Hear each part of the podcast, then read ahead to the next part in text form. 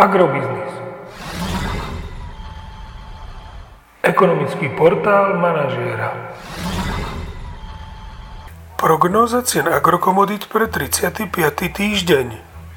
Očakávané ceny na burze Matif na konci 35. týždňa. Pšenica 184 až 187 eur za tonu, kukurica 165 až 170 eur za tonu, repka 378 až 387 eur za tonu.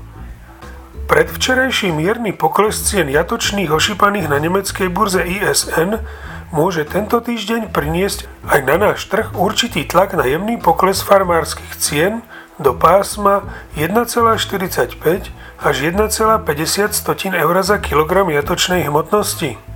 Agromagazín nemení svoj doterajší odhad očakávaných cien surového kravského mlieka na Slovensku na august, september a október.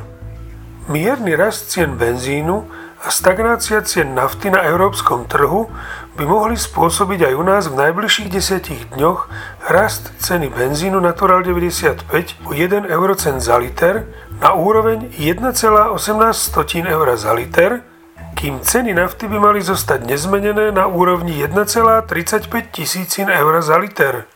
Podrobnejšie informácie nájdete v aktuálnej prognóze na portáli Agrobiznis.